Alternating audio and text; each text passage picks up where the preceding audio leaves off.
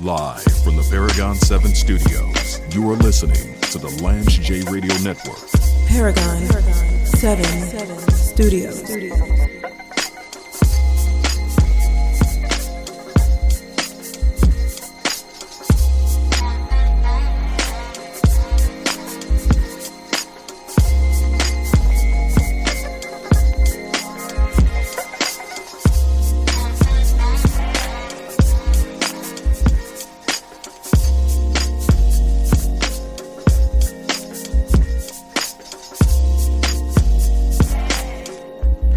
I love that there are individuals such as yourself proliferating that are consultants that are independent. You're not attached to the Blue Cross system or the Cigna system or the Humana system or the Unbiased. United system. You're just brought in to be completely brutally honest of ways that you can be successful. If you don't follow these, you're, you're probably going to have limited success. And I love that. I think that it's phenomenal. We just don't have enough of that in the industry. What are when I talk to to leaders and thought leaders, what is your management style and, and how do you communicate? What sets you apart as a consultant? What are some of the things that you do and the way that you relate to practices, not just from your experience and, and your book of business over the years, but what does uh, Juan Ortiz bring to the table that competitors don't, that other consultants don't? First of all, I mean, I think one of the things that we I do very good um, is that I try to get there and I try to f- just connect with the provider and understand who they are as a person. A lot of these providers are not, you know, big executives. They don't understand the world of healthcare. So I dumb it down as possible. That is true. That's really true. I mean, listen, You, you don't know, understand. It's just a they doctor. go to school they're for trying to manage their patient population. yeah. I mean, you go to school for Right. X number amount of And years, turn you a come profit out, and you don't even know how. You know, so turning a profit is a great idea, but how do you turn a profit? Right? Right. It's always how. And if you if you're not involved in a network or or some type of if you know if you're just an independent practitioner, you're eating what you kill. Exactly. You know, there there's no check. I I had so many people reaching out to me during the early part of the pandemic affiliated providers that, that I had relationships with and they're saying, Man, we're we're about to go under. Yeah. We just had a couple of months where we had limited cash flow because people can't leave the house. They're under national lockdown. So you couldn't basically No only way you could go see a doctor is if your telehealth. life was in immediate jeopardy. Mm-hmm. And just two months. And I, and I thought I'm like, man, some of these practices you're clocking three, four, five million dollars a year. How can you be out of money in two months? It- that's just the been- way it It's only been two months, and that's why having consultants, people like yourself, is so important Yeah. because you can help practices to be leaner and have better patient care models. And I, I just think that's phenomenal. you know, the the thing about us is that when we go out to a practice, if it's a small practice, what we first do is we first, let's find out what you're doing with your Medicare panel. That's the one where the money's at. I Mm. Mean, commercial is great and cash patients Yeah, are great, but it's Medicare. Right. So, what, for example, just the other day I was at a doctor's office. He wants to sell his practice. I said, okay, what's your uh, what's your MRA score? What's your RAF score? What's your MLR? Doesn't know. Doesn't understand. Right. Has never asked for it in ten years. So, how do you know that your business is worth anything? If you're if you're a rat, well, how do you know it's not a gold mine? You're, if you're Exactly. if you're turning, you know, 500k profit and your risk score is 1.05, Mm-hmm. I'm like, and you're a Medicare, I'm like, well, you have you're probably really a one three. Exactly. You get a value based care contract, you're probably doubling your revenue, maybe maybe two two and a half xing it, but you don't know.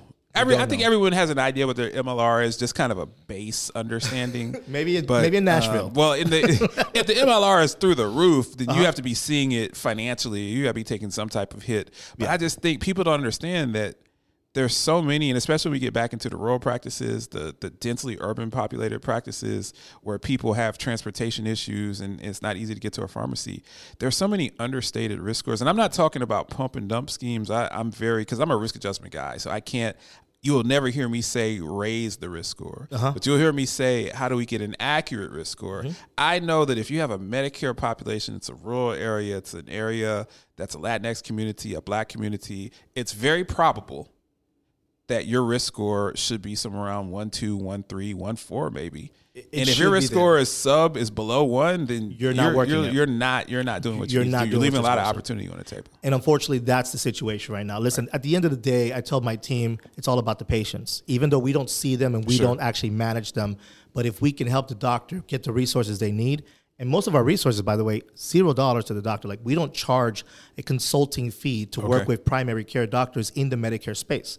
The reason why is that we have so many resources that are out there that they can use that want to pay us to connect them with those doctors. So that's another thing that has made our business a little bit easier to deal with because people say, well, I have another guy that's asking me to pay him four thousand dollars a month, and I don't even know what he does. But I'm coming in and saying, I'm going to show you how you can flip your business around, make some money, and then you pay me on the back end if you want to later on. So, one of the things that you know I could tell you is there's a lot of opportunity, but no one is really paying attention to it. So, Sure. If the health plans, well, the MSOs, for example, that we work with. They're always looking to help these doctors, but doctors don't know how to use the tools, Right. you know, and the tools that they're given. So at this point, we're trying to figure out ways to say, okay, well, listen, look at technology, right? Rural areas, try to implement AI software for management in a rural area. Forget about it. There's paper charts there. There's not there's not an understanding of how technology is going to work. But ultimately, with our business, we go in there and we bring that we bring you up to speed. We bring you to 2023, and we show you what you can do in the next three to four or five years, so you can boost your business and then maybe sell it for that you know two, three, four, five million dollars that you're looking for. Oh, very nice. So are you are you mostly in Florida or are you national? Where where are your clients? So we're based. So we're based out of Orlando, Florida, but obviously we work Florida, Texas, Tennessee, California, and we're about to move into New York here in the next couple of months with some uh, groups out there. Oh, very nice. Now, are you from personally? Are you from Orlando? Are you from this area? Yeah, grow up- actually- did you grow up here? Well, I mean, I'm, I'm 40 years old here. I've been uh, living here since I was uh, seven years old. But we, Okay. more the Kissimmee area, which I want to say this on your on your radio show, and all the Florida people will appreciate this. We all know where Disney World's at. It's in Kissimmee. It's not in Orlando. Everybody from outside says, "I'm going to Orlando to go to Disney." It's actually Kissimmee, Florida. Yeah, right? I'm not. You know, I'm not. I'm just gonna be honest with you. Disney doesn't sponsor this show. I mean, it's, it's uh, coming to Epcot Center and to, to Magic Kingdom and all of that when I was 11 years old with Yeah. my parents was a fantastic experience. But it's not. It's not a lot of fun driving on I4. It's really is driving west right now. So Every time I come down here. Um, I used to have some really good um, friends that live down in that part of, Okay. of the city. I always get stuck in traffic, but it, it that traffic down there is pretty brutal It is. day day and night. So I, I advise people if you're not going to Disney World, if, if you're not going to be Stay a away part from there. if you're not hanging out with Goofy and, and Mickey Mouse and, and, and Donald Duck and, and the whole crew, I would advise you to stay north of the city. There's some plenty plenty of great restaurants and fantastic places to hang out in downtown Orlando. Downtown Orlando is very quiet and serene. I'm coming into to the office this morning at 7:30. I'm like, man, it's very laid back. It's warm. It's really people nice. out here jogging. I'm like, I'd rather be here than be down at Disney World. Usually it's downtown. It's really 100%. cluttered and and and uh, and and just it's hard to maneuver. But it's it's very easy to maneuver downtown Orlando. It's underrated. I haven't spent. I usually don't stay downtown when I come here, so it's, it's been pretty cool staying downtown the last few days. But It's great, being man. out being out on I four, that's rough, man. I just uh, it's a beautiful place, great place to go, uh, but you're going to be spending a lot of time sitting in traffic. Yeah, downtown. Listen, Orlando's growing up right now. We um, our food scene is getting really, really nice. They have right good now. food here. Beautiful good food here. It's uh, it's getting uh, to a I nice place. I had an place right amazing steak last night. Oh man. my gosh. And then- I'm not going to plug the place because they don't pay me, but I had an amazing steak last night. Uh, just melted in your mouth, and and really the last few times I've been to Orlando have had fantastic experiences. Uh, just it's uh, it's a great place. Good, The weather's very good. consistent. It's just a good place to go, and that's why we're glad to be on Love the radio doing the healthcast here in in Orlando. What was it like growing up here? Where uh, tell us about yourself personally. I mean, I always try to humanize uh, the people that come on the show. Did you did you play sports growing up? Did Yeah. you what what are some of the things that you that you did? So both parents are Dominican. right. Uh, we're Dominican Republic. We uh, moved here.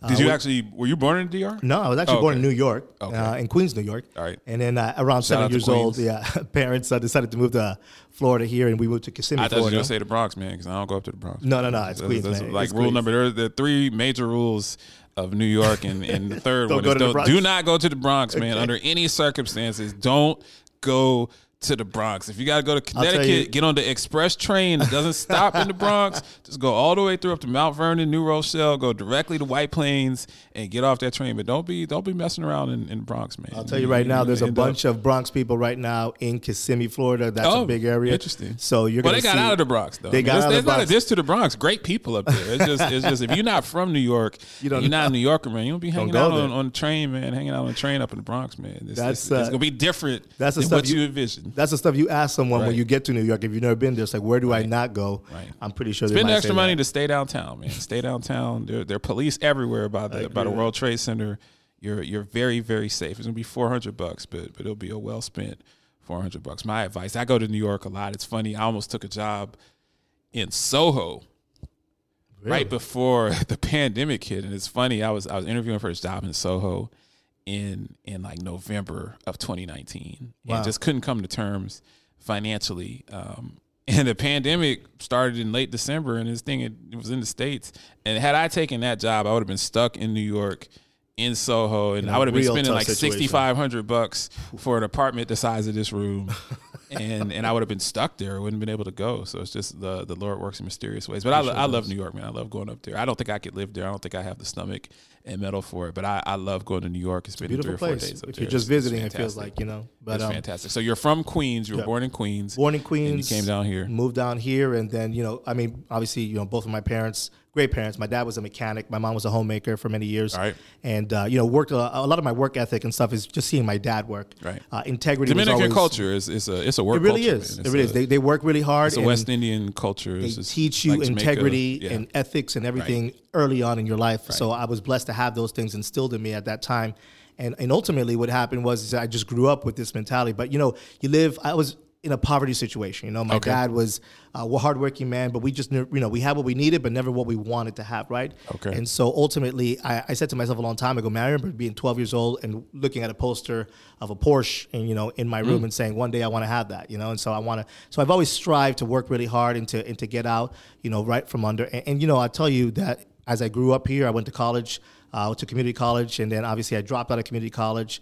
Mainly, uh, my parents got se- separated at that point, and Okay. I had to help my mom, you know, with the bills and so on. So I left college. I said I'll take a break. Still on that break right now. Never right. went back. And uh, but I decided to, you know, just hustle and, and work really, really hard. And I'll tell you right now, work ethic. You know, there's a lot of people that have nice pieces of, of diploma on their walls, but I figured out something. If you can outwork them, you'll always Absolutely. be better. I mean, it's just it's a hustle game at this point. and you can't so you can't really measure a man or a woman Mm-hmm. in degrees or or even certificates. It's it's in my experience, and I have I have really good education. I went to one of the best um, business schools in the country. I think we were top twenty. That's The year I got my MBA. Um, shout out to, to the Miami University, a fantastic MBA program. And what I've learned, just being an executive and then being an entrepreneur, and having my own business, it's it's about the people that I that I kind of hitch my wagon to their star. Those are the people that are willing to work.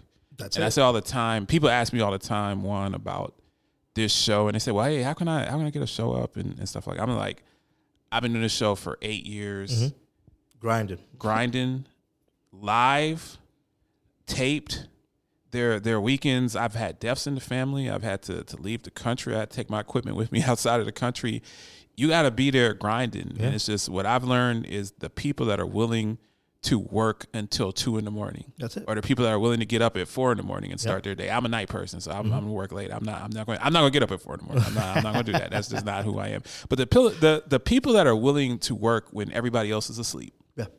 And are willing to put that extra time in. And it doesn't matter what you're doing, uh, whether you're whether you're taking care of your body, whether you're whether you're family oriented, whether it's your job. It's the people that are willing to put that extra work in that I see universally going to be successful. Much more than if they have a degree. Much more if they come from a certain family, a certain zip code. People that are willing to outwork the competition, uh, they're going to be successful. I mean, success doesn't that always manifest itself true, in a Porsche statement. but but they're going to be successful. What we're going to do is going to take one more break. I'm going to come back with one final segment um, with with Juan Ortiz.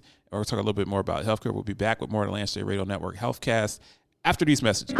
Live from the Paragon 7 studios, you are listening to the Lance J Radio Network. Paragon, 7 Studios.